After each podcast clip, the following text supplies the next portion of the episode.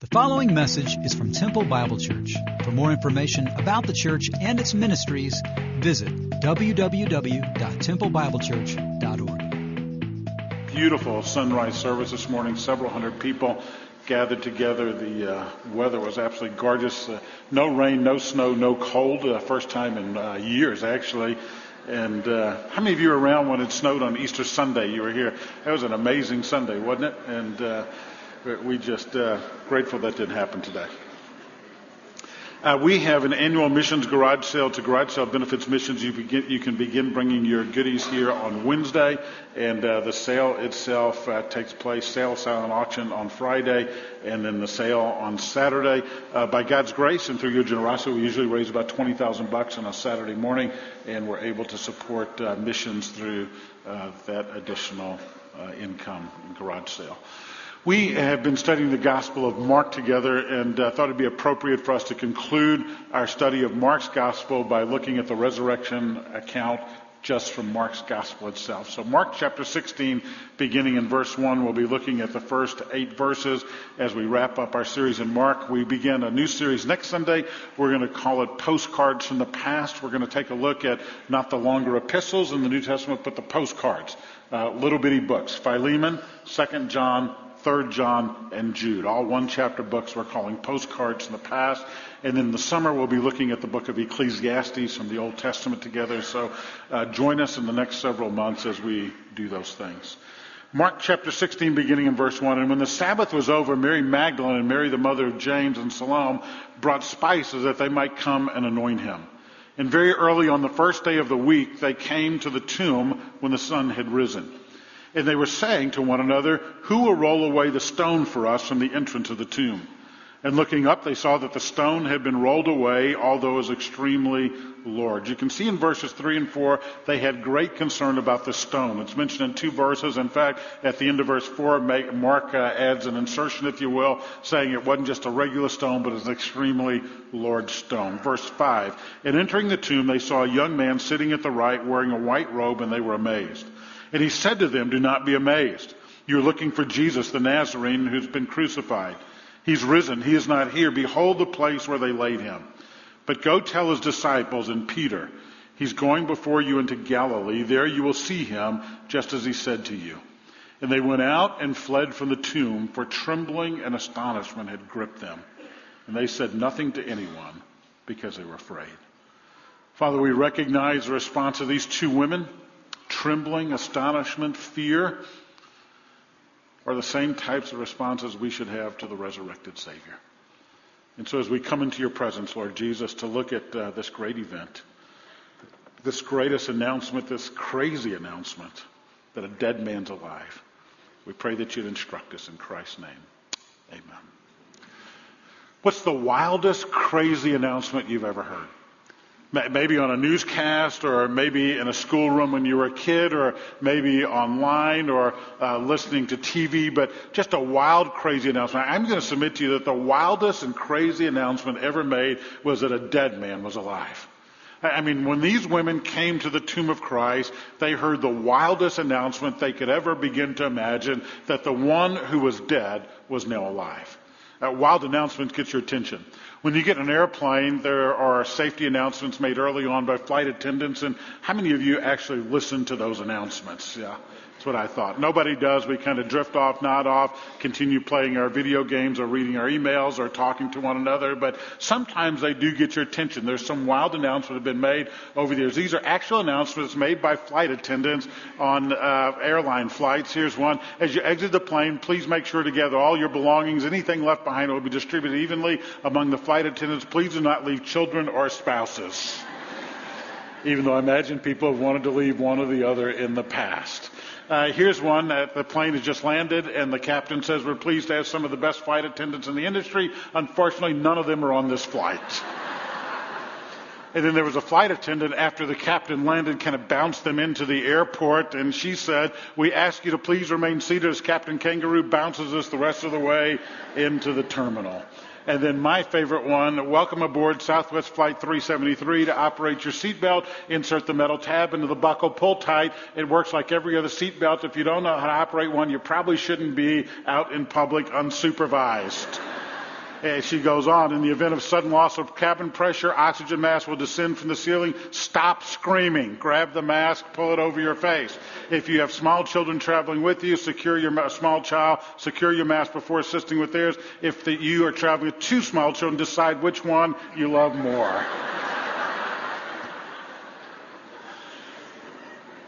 you have the mask. No, you take the mask. No, mama loves me more. And uh, as we look at that, what we recognize is those are wild and crazy announcements, but nothing compares to what they heard. He's not here. He's risen. Come see the place where the Lord lay and then go tell the disciples. And their response to that wild announcement is with trembling and bewilderment, they fled from the tomb. They, they, they wandered out. They, they said nothing to anyone because they were afraid. The women were in mourning because the sun was no longer shining. Darkness had filled their hearts as they came to the tomb to anoint the lifeless body of Jesus. The biggest question in their minds was how they would move the rock that was in front of the tomb. Little did they know what they would see and observe and hear would not only rock their world, but change the course of human history. Hey, this begins with the story of two women who are wondering. They're wondering who in the world is going to move this stone. If you pick up the account in verse 1, we have the ladies identified as Mary Magdalene, Mary the mother of James and Salome, and they've come on a mission. They have come to serve the Savior even though he is dead. They've come to anoint his lifeless body. They came to, to smear more perfume, more embalming oil, if you will, on it. It was a tradition of that day, and it's how bodies were preserved for a season.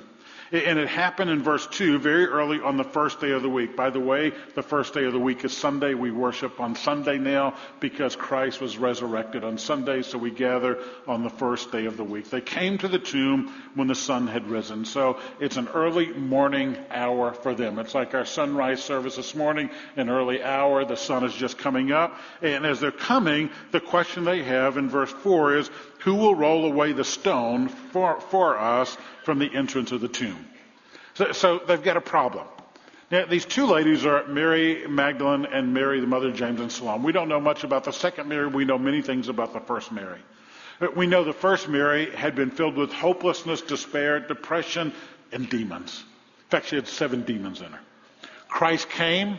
He freed her from the demonic torture that she was in. The demons were cast out of her body. She was given love. She was given dignity. She was given worth. And she was given hope. But on Friday, it seemed like the Roman Empire had squashed her hope. They had blown out the light of the world. On Friday, at the crucifixion of Christ, everything she had placed her hope and trust in was now gone. And Mary, the one who had been given life, who had been given hope, who had been given dignity and given worth, is now in mourning. Her hope is taken away. The light is gone and blown out. What would she do? Well, she did what she always did. Love had drawn her to the foot of the cross, and now love is drawing her to the grave of the Savior. And it says this, it's interesting that there are several things that are mentioned about the resurrection of Christ in different parts of the Gospels, but all four Gospels mentions the concern of these women about the stone. All four Gospels. Check it out. Matthew, Mark, Luke, and John. And the Greek word that's used here for rock or stone is an interesting word. They have several different words at their disposal. One could be a pebble, so just a small rock you would take and a kid might throw. Uh, there's another that refers to a larger rock, and it, it would be like a stone that we might pick up, but the word that's used here is like a boulder. It's something that is large. In fact, if you went to Israel, uh, you might see a few of these even now. Basically, these are dug out caves or dug out tombs, and th- there would be a groove, and the groove would uh, be so that a circular stone could be rolled in front of it. Now, these are two women, and they're thinking, how in the world will we move such a stone?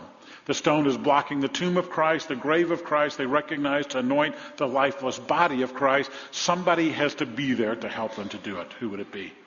Wouldn't be the disciples. They fled wouldn't be the religious leaders. They're glad Christ is in that grave and dead. It certainly wouldn't be the Roman leaders because they don't want another coup from the Jews on their hands. And so they are asking the same question in all four Gospels. Who's going to help us move the stone? And then the unthinkable happens. Just when they think things cannot get any worse, they do. Just when they think that things could not get any worse, They come around the corner and they see that somebody has robbed the grave of Jesus. They see that the stone has already been moved away, and the stone has been moved away, and they recognize it's a problem.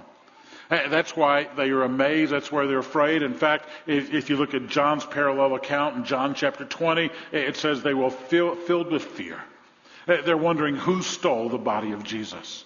Were they're going to take his body and put it on mock display? Were they're going to cast it in the valley of Gehenna, that is the, the dump outside of Jerusalem, to be eaten by dogs? And so they have this great concern. The concern is who's going to move the stone, and then after that, their concern is who snatched the body of the Savior. The stone. You know, when you think about that, it's quite interesting. Now, you've got to answer that question. Maybe you're here today as a skeptic or a doubter. Who moved the stone of Christ? One of the books in my library is entitled that, Who Moved the Stone? It's a story of an English uh, trial lawyer who decided to disprove Christianity by disproving the resurrection. The first chapter of the book is called The Greatest Story Ever, or the book that refused to be written. And the title of the book is Who Moved the Stone? He could not get past that, that question. He recognized it was a supernatural event, and the only person who could have moved that stone was Jesus himself. And so he found himself in his Jerusalem hotel on his knees, trusting Christ as his Savior, even though he had set out to disprove Christianity. I ask you, who moved the stone? Who did it? Wasn't the religious leaders? Wasn't the Roman officials? Certainly wasn't the disciples. There are many evidences of the resurrection. There are the fulfilled prophecies spoken by Jesus. There's the broken seal. There are the AWOL Roman guards. There's the grave clothes inside the tomb. There's the changed lives of the disciples. But one of the evidences of the resurrection of our Savior is the fact that this stone had been moved. Somebody had rolled it away. Somebody had moved it away. And it's one of the great evidences of the resurrection. Well, these ladies come and they're wondering. They're wondering who's going to help them. But as they get there, the mystery is solved. They recognize they don't have to worry about moving the stone. They were going to worry about other things. The grave was empty. You know, in Mark's gospel, if you've been with us over the last several months, we've seen in three different occasions where Jesus has come to the disciples and he says, I'm going to Jerusalem, I'm going to be delivered up and killed, and then I will rise again. But it didn't sink into the disciples. Even though he had told them on three different occasions, he says, I'm going to Jerusalem, I'm going to be delivered up, I'm going to die, and then I will rise again. The disciples didn't get it, but what he had prophesied comes true right here. And so even though they didn't comprehend it, we see the truth of the Savior's promise coming at that time. And so we move from the wondering women to the wonderful Savior. We see our wonderful Savior here and as this angel, this young man is described in John's Gospel as an angel. It says they looked up and they saw the stone had been rolled away and to their amazement this large stone has moved away. And as they come, they enter the tomb and they see this angel sitting there. He's wearing a white robe and they were amazed. And he said to them, don't be amazed. Don't be afraid. Now, you know, in all my years of studying scriptures, one of the things I found out Whenever an angel says, don't be afraid, you ought to be afraid. I mean, think about it for a second. I mean, here's Mary minding her own business. Gabriel appears from her. What is Gabriel's first words to Mary? Don't be afraid. And then he goes to Joseph. What are his first words to Joseph? What are they? Don't be afraid. Then he goes to the shepherds. You remember the shepherds? They're binding their sheep at night. All of a sudden, the, the, the, angels appear in the sky. And what do they tell the shepherds? Fear not, for unto you is born this day in the city of David a Savior who is Christ the Lord. Mary, Joseph, the angels are told, don't be afraid. You need to be afraid. You need to be afraid. I mean, the announcement to these guys is don't be afraid, but they're scared. It reminds me of another uh, airline story, uh, an announcement uh, that was made. A plane was taking off from DFW headed to Kennedy Airport. After it reached a comfortable cruising altitude, the captain made an announcement on the intercom. Ladies and gentlemen, this is your captain speaking. Welcome to flight number 293, nonstop from DFW to Kennedy Airport. The weather ahead is good, therefore we should have a smooth and uneventful flight. Now sit back and relax. And then they heard from the cockpit over the microphone, Oh no! Imagine you're on that plane. Imagine that announcement coming out. Captain finally came back on the intercom a couple of minutes later and said, ladies and gentlemen, I'm so sorry if you, if I scared you earlier, uh, but while I was talking, the flight attendant brought me a hot cup of coffee and spilled it in my lap. You should see the front of my pants. a guy midway through the uh, economy class stood up and said, that's nothing. You should see the back of my pants right now.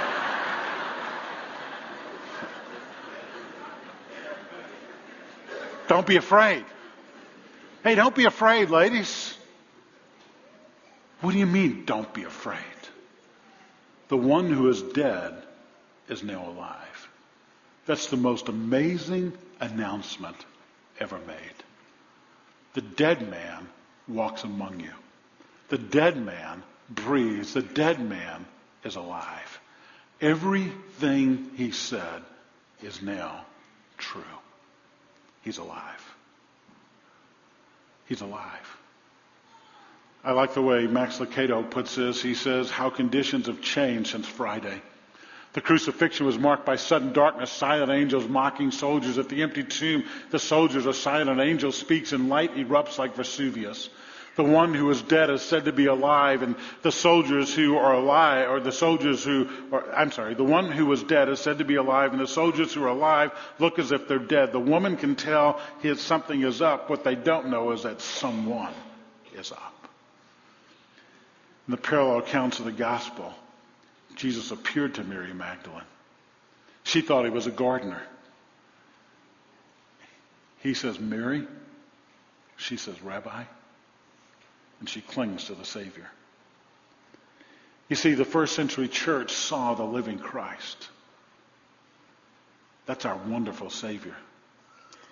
Another author says the early Christians did not believe in the resurrection of Christ because they could not find his dead body.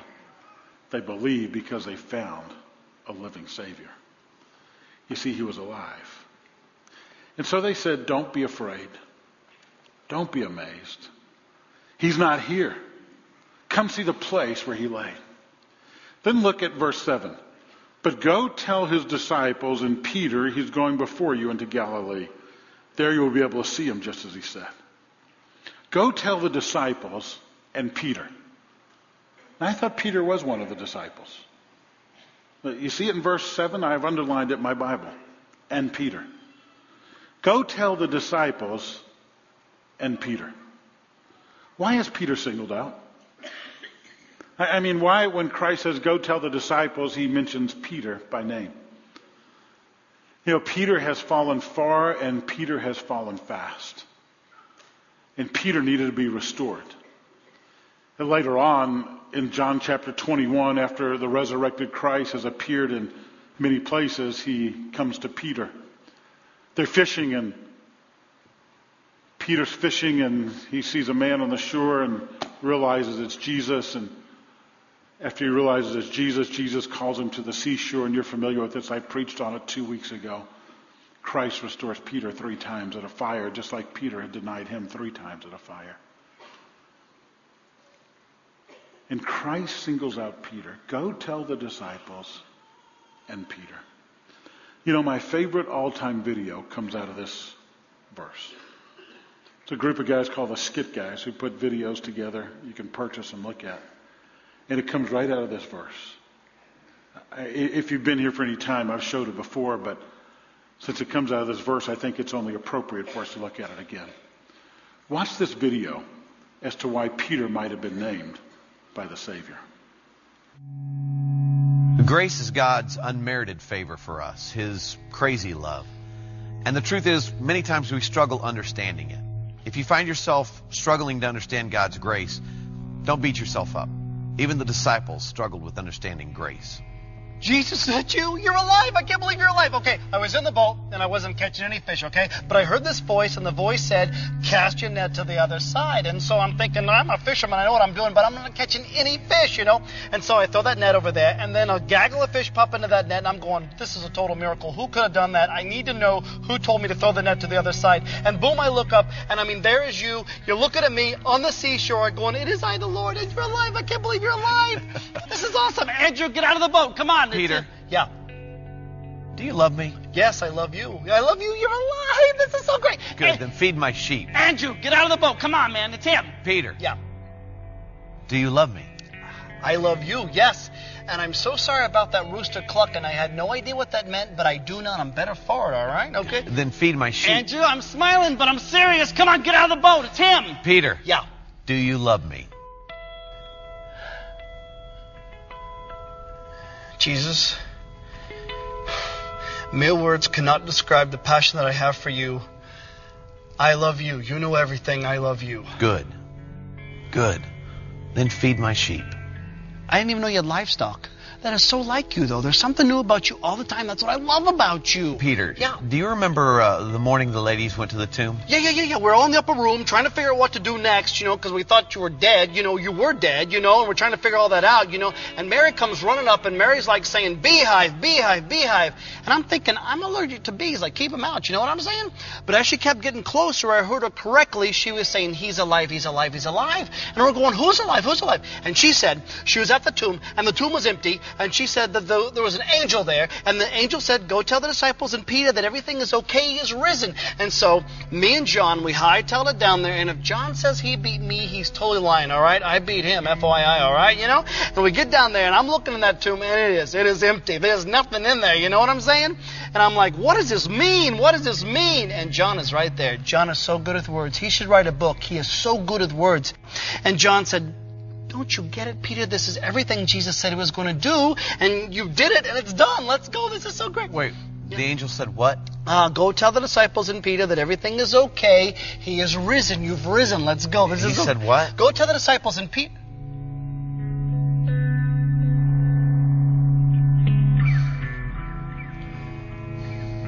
Go tell the disciples and Peter. You said my name. Why did you say my name? Peter, that's grace. No, no, I don't. I don't deserve that because that night people kept coming up to me asking me if I belonged to you, if I was with you, and I kept denying you left and right. All right? No, it'll take me my whole life to make up for what I did. It was unforgivable for No, what I did. No. What I did on the cross was meant to take what is unforgivable and make it forgivable. That's my grace. It's not about you. It's always about me. That's grace, Peter.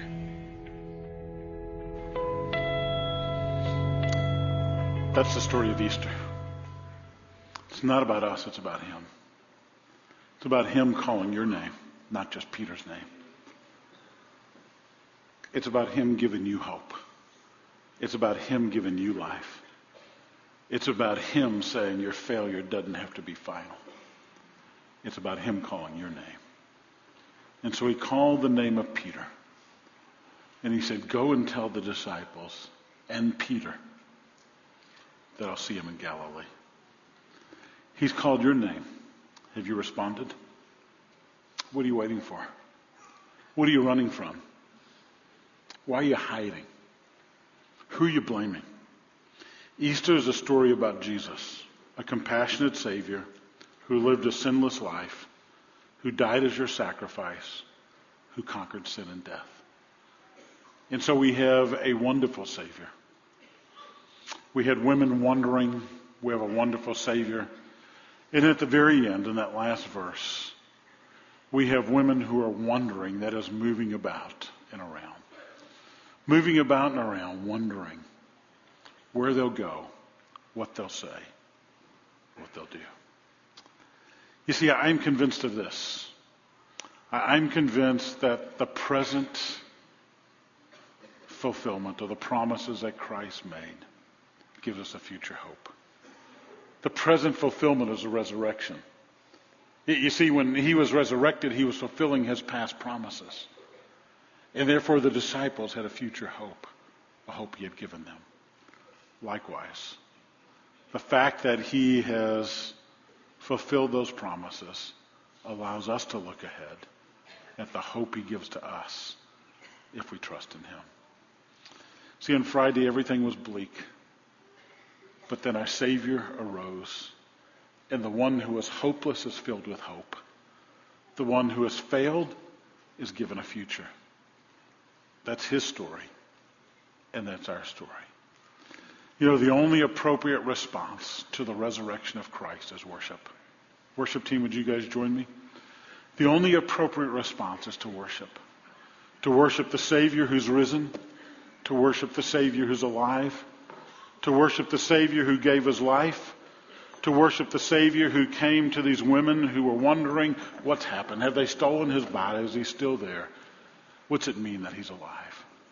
So this morning I'm going to pray. Then I'm going to go to the back and I'll pray with any of you about anything you might want to do. We've had a couple of folks trust Christ as Savior this Easter Sunday. A man in his 70s came to me last hour and he said, It's time for me to give up. It's time for me to trust Christ. And he did. What about you? What about you? Quit running, quit blaming, quit hiding. Trust Christ for the first time, or perhaps let go of the things that you're hiding behind and run for Him all the time. Father, we're thankful for a Savior who came and offered His life on our behalf, a Savior who died in our place, and a Savior who is resurrected. We thank you that he overcame the power of sin and death, and the grave could not hold him, death could not hold him, and therefore we worship him this day. We worship a risen Savior. We worship one who's alive. We worship you, Lord Jesus. To you be all glory. To you be all honor. To you be all praise. In your name, amen.